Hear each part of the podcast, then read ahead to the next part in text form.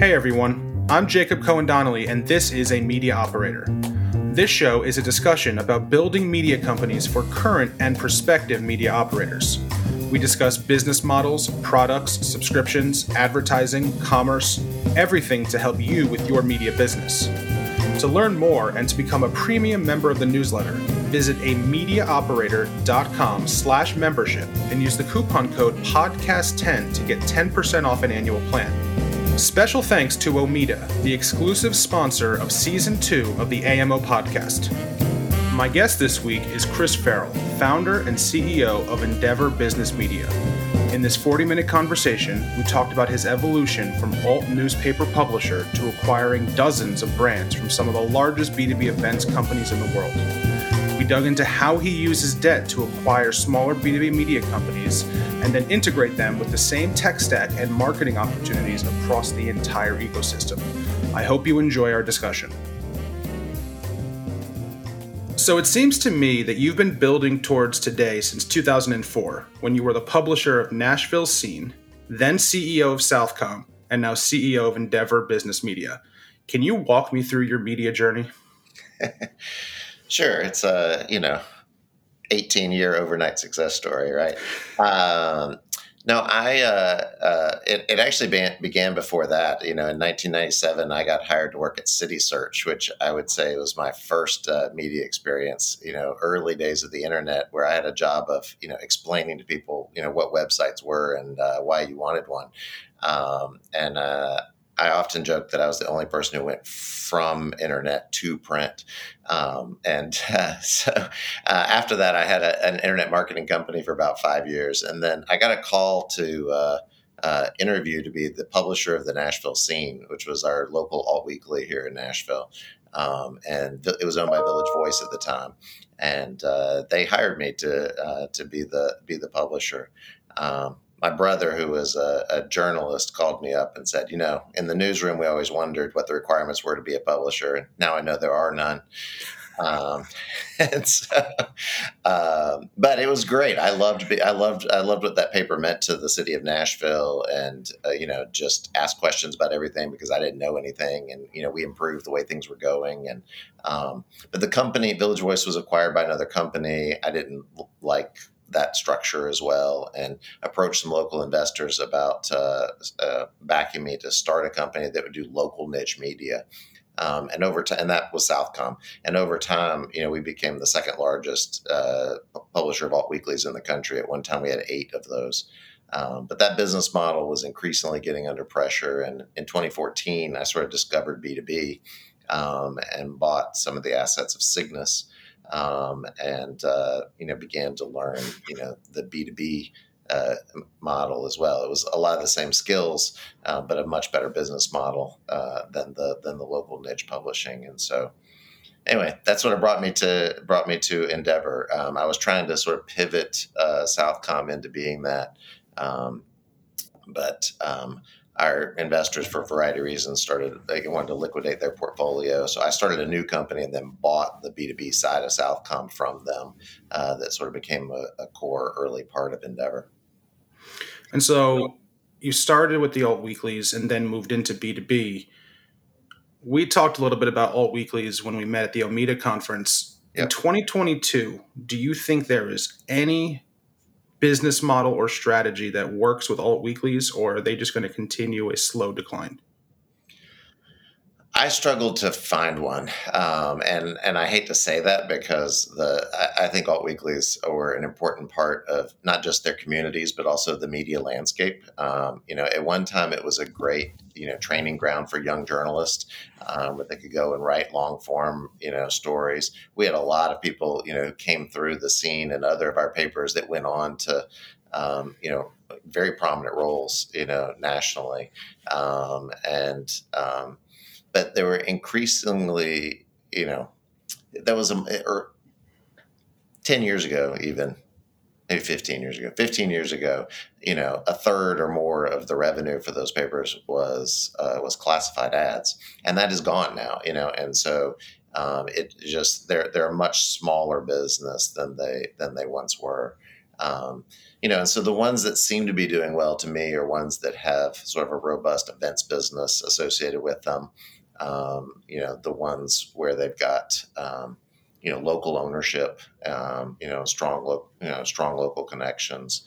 You know, so I do think you will still see alt weeklies. Um, exist around the around the country. I don't think you'll see people rolling them up into big, you know, um, investment portfolios. Um, you know that I think those days are, are past. So you got your taste of B two B in 2014 when you bought the some assets from Cygnus. You launched Endeavor in 2017. What was the thesis with launching Endeavor in 2017, and how do you see that kind of playing out over the? It's almost five years now that you've been running the business. Right.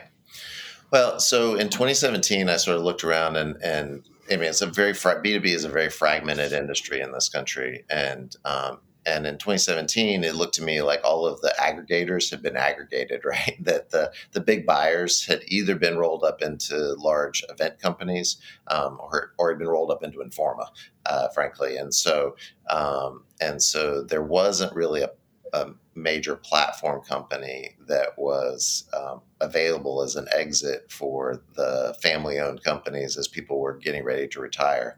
And so that was really my basic thesis that I took to my early investors and said, you know, that if I can build an infrastructure, you know, that can that can bolt on, you know, one acquisition after another, I can build a company with scale as these founders or family-owned businesses as they start, you know, getting ready to retire. And I want to do it in a coherent way. I don't want to just randomly attach things. You know, um, I believe in in diversification of both the um, revenue streams and then also of the industry served. Um, but in B2B, I mean, a lot of the success of, of uh, B2B uh, enterprise is determined by what's going on in the underlying industry, right? You don't want to be you don't want to be the the, the media outlet for a, a, dying industry, you know, and so or one that's I didn't want to be one that was sort of wildly cyclical either, um, you know, and so I was trying to find things that were you know sort of stable industries, you know, that had you know good long term trajectory, um, and so you'll see, you know, we're in areas like manufacturing and utilities and dentistry and, you know, things that tend to persist over time, city services. Um, and so, you know, I, I, was trying to sort of build these buckets of brands that served audiences um, in these industries that I thought would be, be relatively stable. I also looked out and said, you know, there's some big companies in this space, hundred million dollar companies that serve a single industry. You know, a, a North Star Travel or a Randall Reilly or a Hanley Wood that were built around serving a particular vertical. And I said, there's really no reason if you want to scale that you can't do that in multiple verticals at the same time. You just have to be intentional about it. And so that was my thesis was that we could build, you know, these um, buckets of audiences and then create. Um, really defensible space um, by having you know larger and larger audiences that were engaged with niche publications that were adjacent to each other, um, and that over time we'd be able to do we'd be able to offer more services to them than just the individual media brands could, um, you know, and so you know we could. Um, we could do we could assemble unique audiences for them um, from adjacent brands. So, um, you know, and and so that's been the the sort of premise behind driving our acquisition strategy. And so you mentioned the the aggregators becoming large enough and then getting acquired, and you you mentioned Informa. In 2019, you kind of reversed Informa strategy a little bit by acquiring a bunch of their media assets. And earlier that year, you bought a bunch of media assets from Clarion Events. Now, with those two companies have in common is a very much an events first approach to their business, which is ironic because six months later, COVID hits. Right. Right. Why do you think so many of those companies were willing and almost excited to get rid of their media assets? And why do you think, you know, or not why do you think, but do you think now they regret that? Yeah. So the the opportunities with both the former PennWell brands and the the uh, and then the the brands that we acquired from Informa, uh, you know, that wasn't part of the original model. But when it came when it came along, I, I jumped at the opportunity um, and uh, because you know, I, I saw those as really valuable audiences and really and brands that were deeply engaged with those audiences that we could build, you know, a business around. Um, really, the same sort of notion that we had around acquiring smaller companies. Only I could do a, a, much larger transaction all in one fell swoop, and and also bring on some really good talent. You know that the, both of those companies had been leaders in the space and had some you know really strong people uh, there, and many of those people you know run departments or divisions for us today um, that came over with those two transactions. Um, in fact, June Griffin, our president, came with the the PennWell transaction, um, and uh, you know two of our five EVPs and several of our department heads came from the the Informa transaction. So so I knew I was getting getting good people. I think that those decisions on the part of those companies were driven by you know um, financial markets essentially that valued the at the time anyway valued event businesses higher than they valued the media businesses. You know i think over the last couple of years that the financial players have begun to see that there is actually real value value in the first party data that we gather in uh, spe- uh, specifically in the digital audiences and digital engagement that we have. Um, and so i don't know that they regret those decisions but I, i'm really glad that they you know I feel like we got a great value um, in doing those transactions, and that really sort of built the core of the company. A big, I think, secret or part of the success you've had with acquiring these businesses is your deep understanding of how to put debt to work. Can you talk about how you have used debt to acquire these businesses? And I guess as part of that, I'd love to understand, especially when using debt, how you determine whether a company is a good deal. Yeah. So um, in 2014, when I purchased uh, the Cygnus assets, I didn't really know how I was going to go about putting that money together when I started down the process. Um, but everyone in Nashville referred me to this investment banker, Linda Costello, who was a master at raising debt. Um, and so I hired her to help me raise the money, and I learned from her um, along the way, um, sort of how much leverage you can effectively put on a company, what types of entities, whether it be banks or subordinated lenders or unitranche lenders, what they will do in terms of, of multiples. And I realized it was all about ratios, right? It, and you know, and then you just have to um, you ask for the right amount of money for the size that the lender wants to lend um, you know and so if you can if you can line those things up you know you know what what amount of debt that a, a company a, a, fund or a bank is is willing to do and what ratios they'll lend to you know we've had great success in sort of uh, putting the right you know the right amount of debt on on a deal.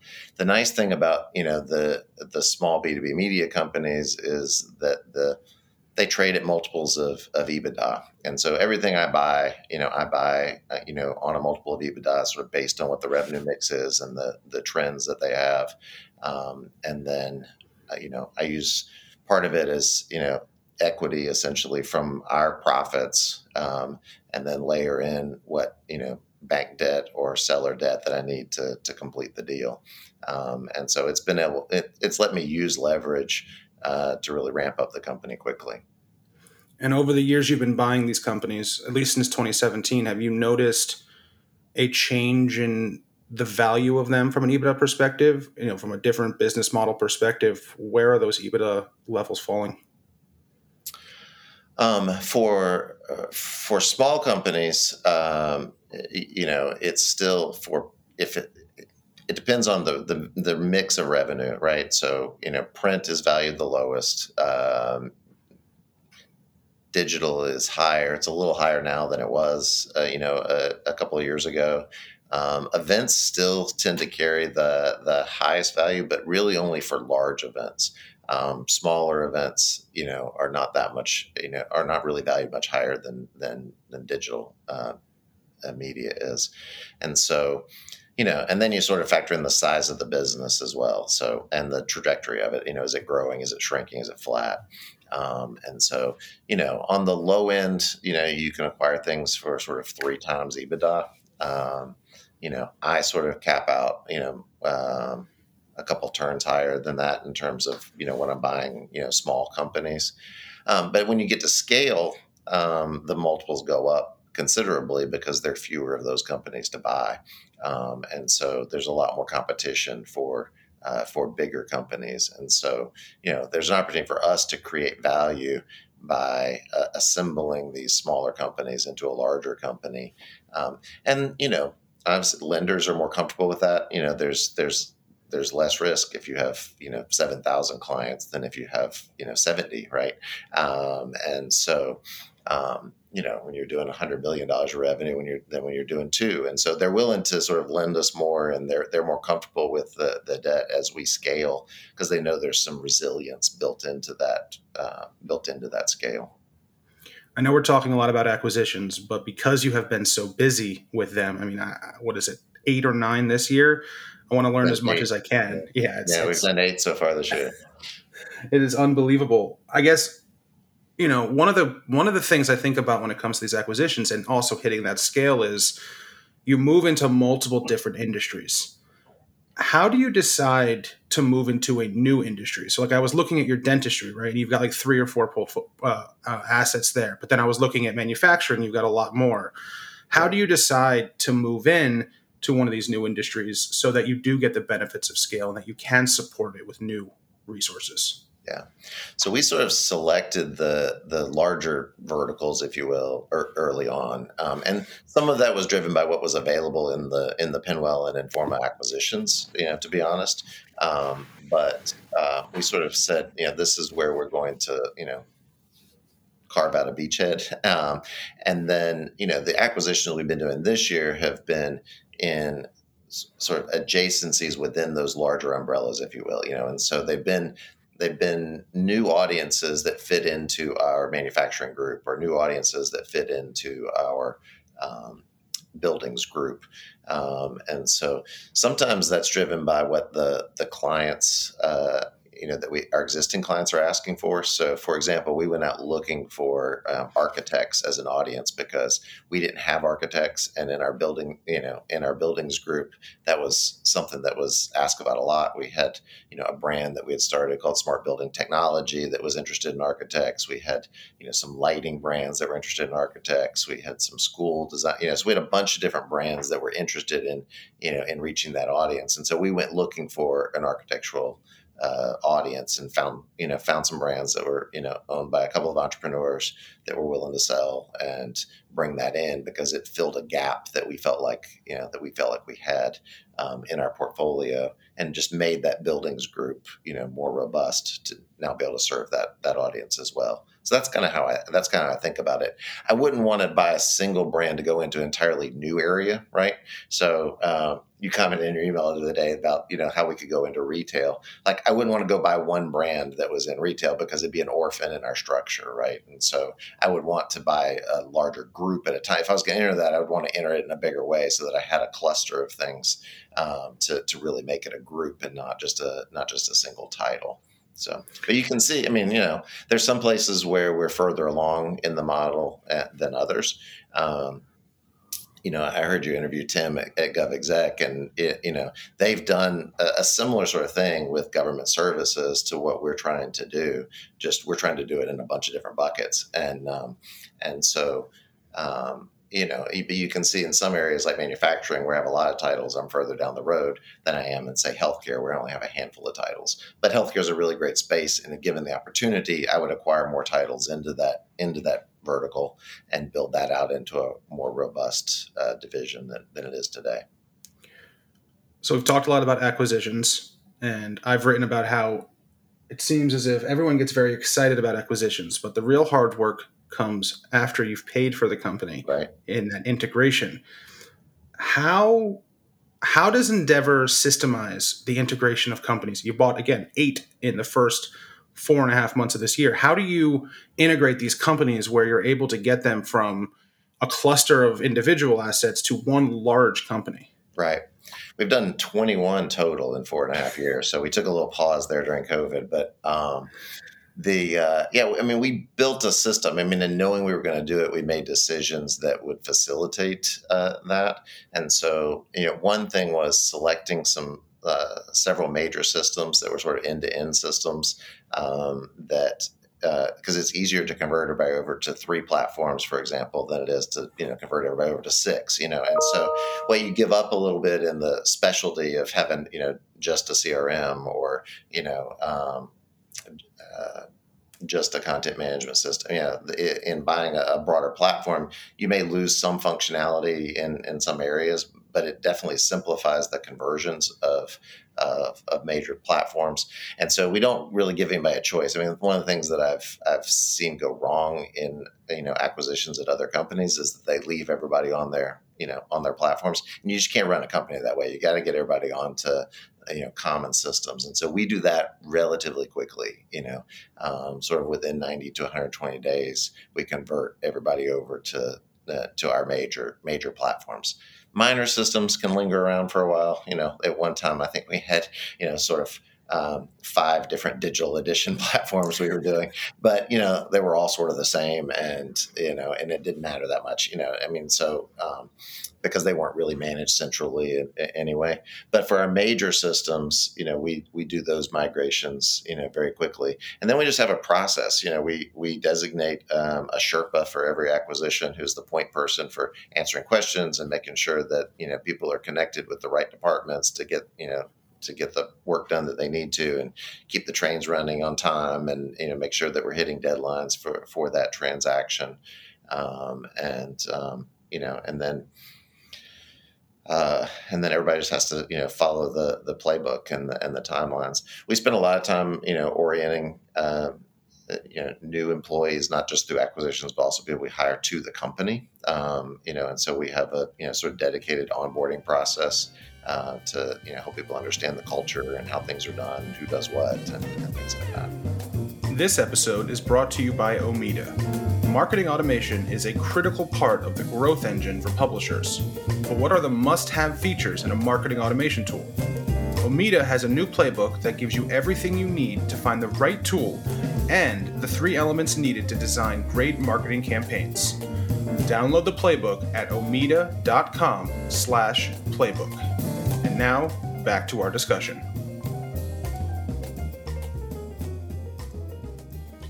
So you mentioned before that print is the lowest EBITDA, and then digital, and then large events get the best.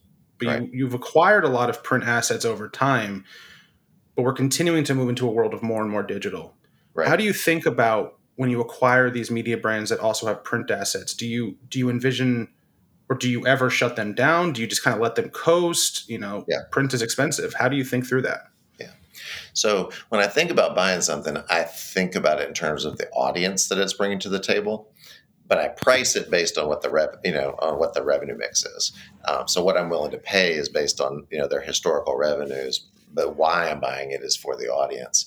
And so, you know, with that comes a conviction that we're going to be able to move those print audiences into more di- digital audiences over time and that we're going to be able to offer you know more advanced digital services that smaller companies just can't deliver. You know we have a whole team that does webinars and a whole team that does gen and a team that does video creation and you know and a team that does custom content creation. And so we can immediately offer those the those uh, salespeople with the the new print publications a whole array of products that they can offer their clients that they may not have been able to do before. Um, and so, you know, we we buy it with a, you know, we continue to do print because you know our clients still want it, and I would rather them be. Um, paying us and having a relationship with us that we can then sell them into other things than for them to be going somewhere else.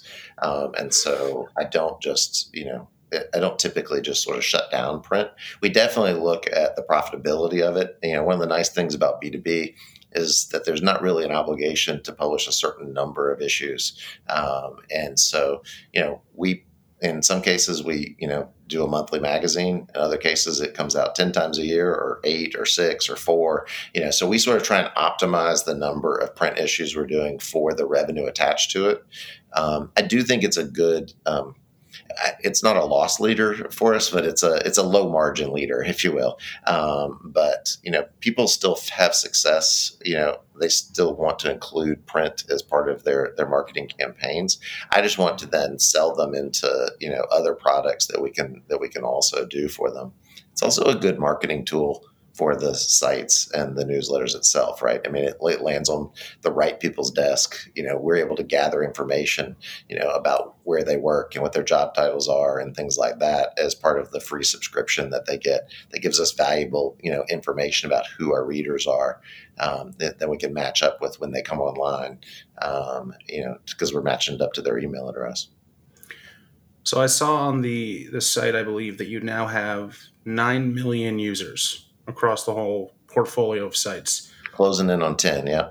That's, it'll be nice to see the double digits. How how do you sell against that audience? Do you do it at the publication level, or do partners come in saying they want to target a certain audience, and then it doesn't matter what publication? It's more just here are the people that are we have to yeah. show. Good question. And we do it both ways, right? I mean, the, the historic way is at the brand level, and that's the way, you know, uh, most everybody was selling when they came a part of Endeavor. But increasingly, where we're seeing the opportunities and the growth is the ability to sort of create a customized audience, right?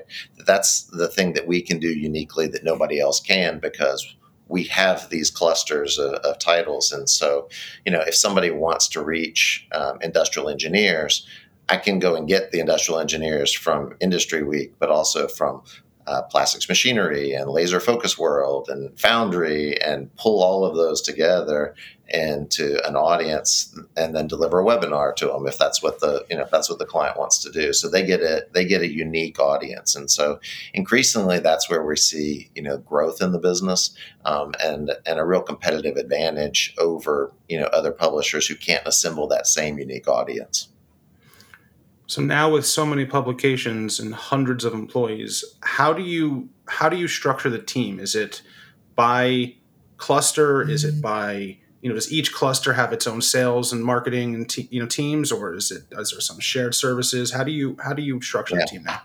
So um, we have operating units um, that um, have that are uh, mostly um, the editorial teams and the sales teams um, that are in those brand units. And so you know, and and what's interesting about this business is that you know many of those people more identify with the industry they serve than they do with the media industry. You know, so if you ask them, they're in the oil and gas industry or the electric utilities because they are so deeply ingrained in those industries that they that they know and, and work with. Um, and they roll up to you know to group publishers and then EVPs who are overseeing larger and larger segments of those of those audiences. And then everything else is in a shared service. And so there's you know we have an event marketing team and a brand marketing team and an audience marketing team um, and um, you know a, a, webinar team, a, you know custom content production. So all of the rest of it is a shared service environment whose whose clients are really those brand units. Um, you know, so they are they are working with the the operating units to deliver um, on the promise that they've made to clients. So. I want to talk about the business models and revenue now. So, over the past few years, there's been a massive push to digital subscriptions. I know you offer print subscriptions, but has Endeavor jumped like headfirst into the digital subscription business, or have you sort of just kind of kept your foot off that pedal? Yeah, not not much. I mean, we have um, really one brand that has a significant amount of, of digital subscription revenue, um, and it's because it did when we bought it. Um, the um, it's not something that we've you know that we've really pushed. We you know we are definitely interested in building you know uh, sort of recurring recurring revenue streams, um, and so you know we have some some membership uh, type of of uh, products in, in certain groups, um, but it's still a relatively minor uh, minor part of what we of what we were doing. Most of it, honestly, is marketing based uh, revenue. Um, you know, we do a little bit of continuing education and some research, and um, you know, and then you know we do have some memberships things. We have a few little data businesses that we're you know trying to develop, but um, the bulk of it is still uh, marketing marketing purposes. I want to talk about a few offerings because for some some for, to some extent I'm just very curious about them, and for others I think the audience will really benefit from how you think about it. First, lead gen, bread and butter of B two B business. Can't yep. provide leads to your partners; they're going to go find them somewhere else. What? How do you structure your lead gen offerings? Is it just like you know we'll give you 25 leads in exchange for $50 a lead or are you structuring it more in a more advanced way and how do you price it Yeah, it's not going to be fifty dollars a lead. It's getting more than that. Um, it, you know, I mean, one of the nice things about B two B is that a, a, lot of the things people are buying are rather expensive, and so a lead is really valuable. Um, you know, that's that's one of the big differences between the old consumer stuff that I did, where you're selling concert tickets and beer, you know, as opposed to you know selling fire trucks and submarines. You know, so um, that that you know that a lead is valuable. You know, so it's not necessarily about the the number that you're delivering as it is the quality, um, and so you know and so our pricing structure is really based on how qualified that lead is how much how much interest we've been able to determine that that person that person has before we hand them over as a lead. And so you know we really like when we are able to sort of do multiple screens uh, to determine their interest or you know or scoring you know that they've you know they've downloaded this white paper they've read this many articles they watched this you know they watched this webinar you know and then oh now they filled out the form requesting more information. Okay that's a really great lead. You're going to pay a lot for that you know for us to drill down that far. But you also know at that point it's going to be a productive phone call when you actually you know get in touch with them. Um, you know, and so that's um, so it's it's tiered that way, sort of by the level of interest that you know they've shown before we before we hand them over as a lead to you.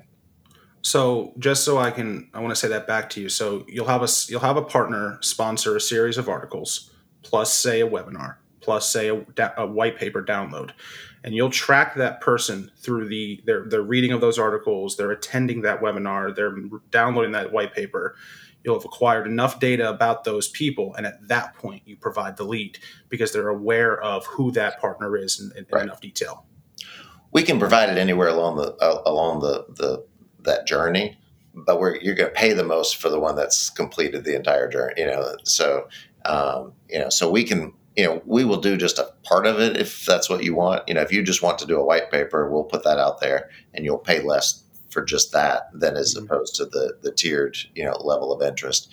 But you know, I mean, as you know, I mean, with a sale with a sales department, if you get you know 200 leads and all that means is that they opened an email, that's not all that valuable, right? I mean, because uh, um, and so.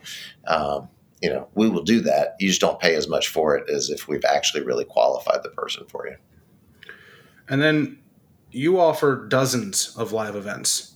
I was on the event page this morning, and the thought of having that many events a year about 60, I think.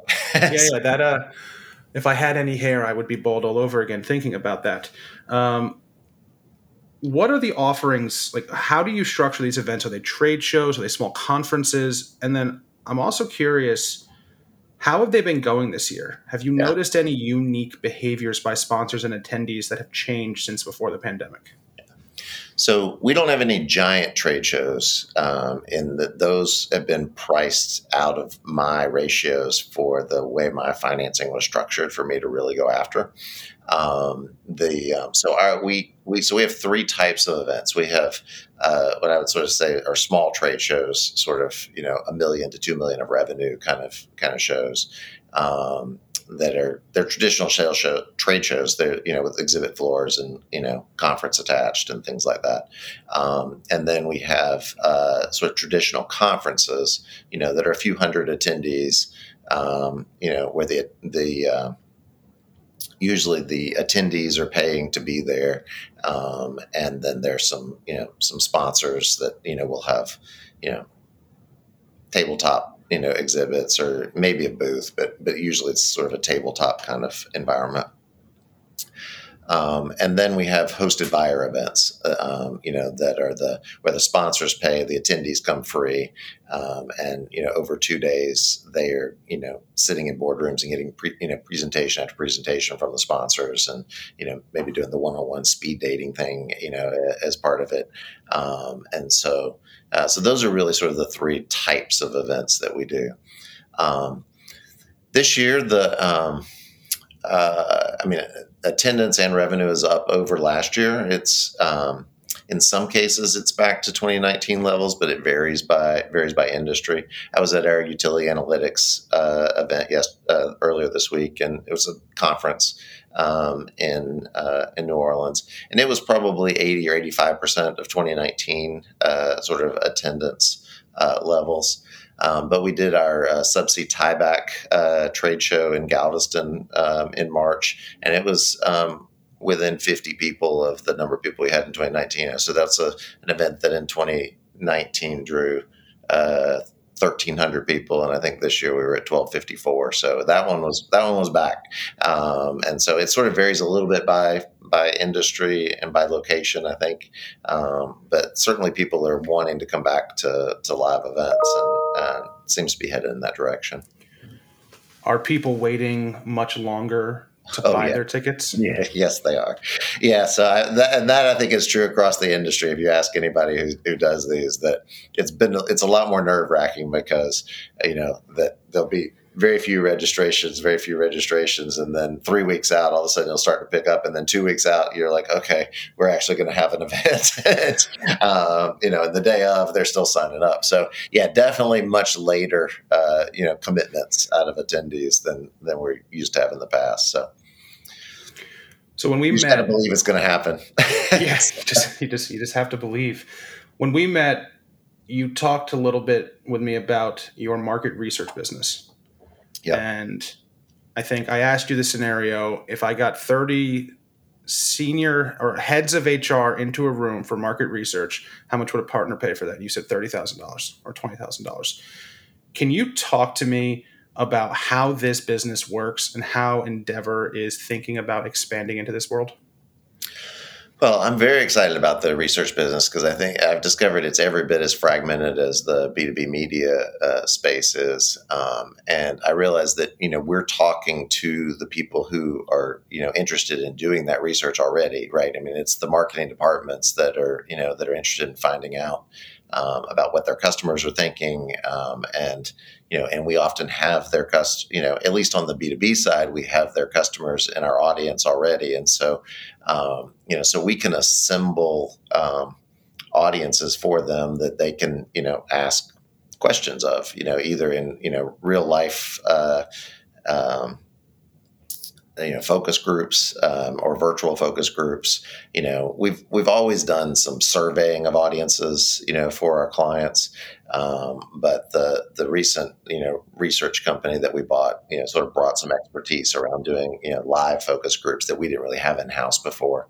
Um, and so I think this gives me the it'll give me the capability you know to deliver that across you know all of our portfolio.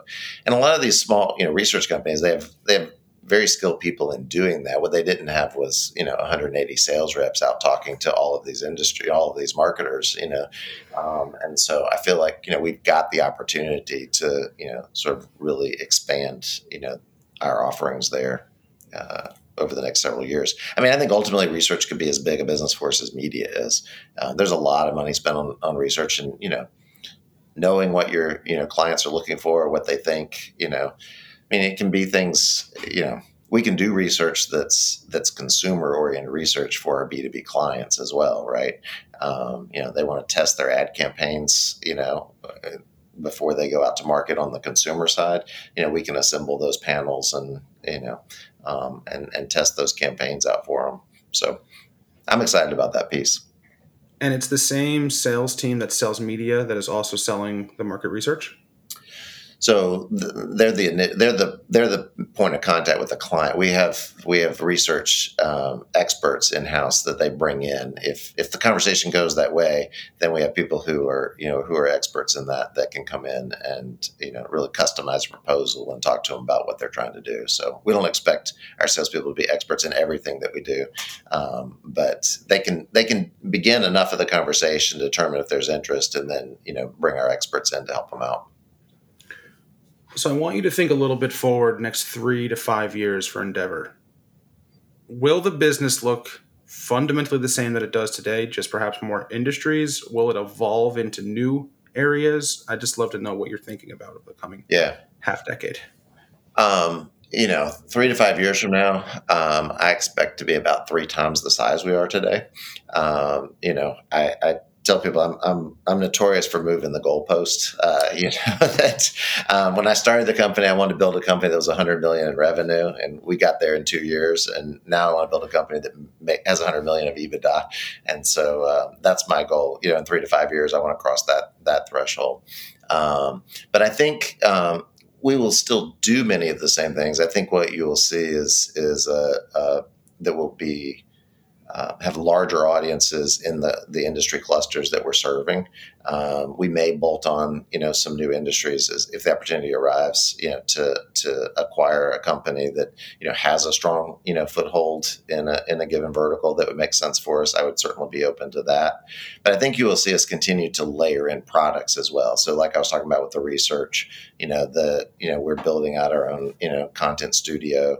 Um, you know, we are, are, you know working on some data products you know that we can roll out um, across uh, across different verticals and so um, you know I think you'll see us you know not only continue to sort of expand the verticals we're in bolt on verticals but then also we can layer in once you've got that relationship with the clients and the the audiences we can layer in additional products as well so um, I'm looking for growth across all of those things.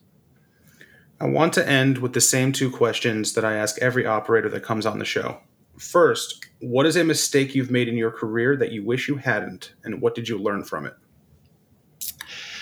That one was uh, thinking that I could fix broken publications.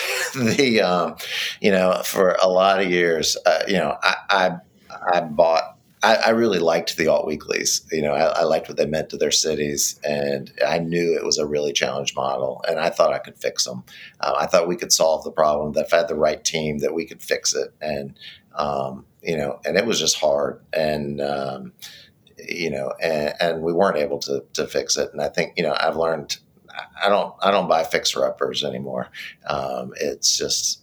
It was just you know you're just banging your head against the wall for too long. So. And second, what is some advice you would give operators looking to build and grow their media companies? That, well, the advice I would give them is that culture matters. Um, that it took me forever. I mean, I've been a CEO for 15 years, um, and it took me forever to realize that every company has a culture. You're either intentional about it or not, and it's way better to be intentional about it. And I think that's one thing we did right at Endeavor was from at, from the outset we said these are our values. This is you know this is the way we're going to run the company. And if you don't fit with that then you know best wishes to you you know that we want people who are going to embrace these values. And it's just it's made it a whole lot easier to weather challenges and you know deal you know deal with the the pandemic and the vagaries of life and the you know the challenges of a growing of a growing business if you've got a team that knows what you value and that you know has committed to sharing those.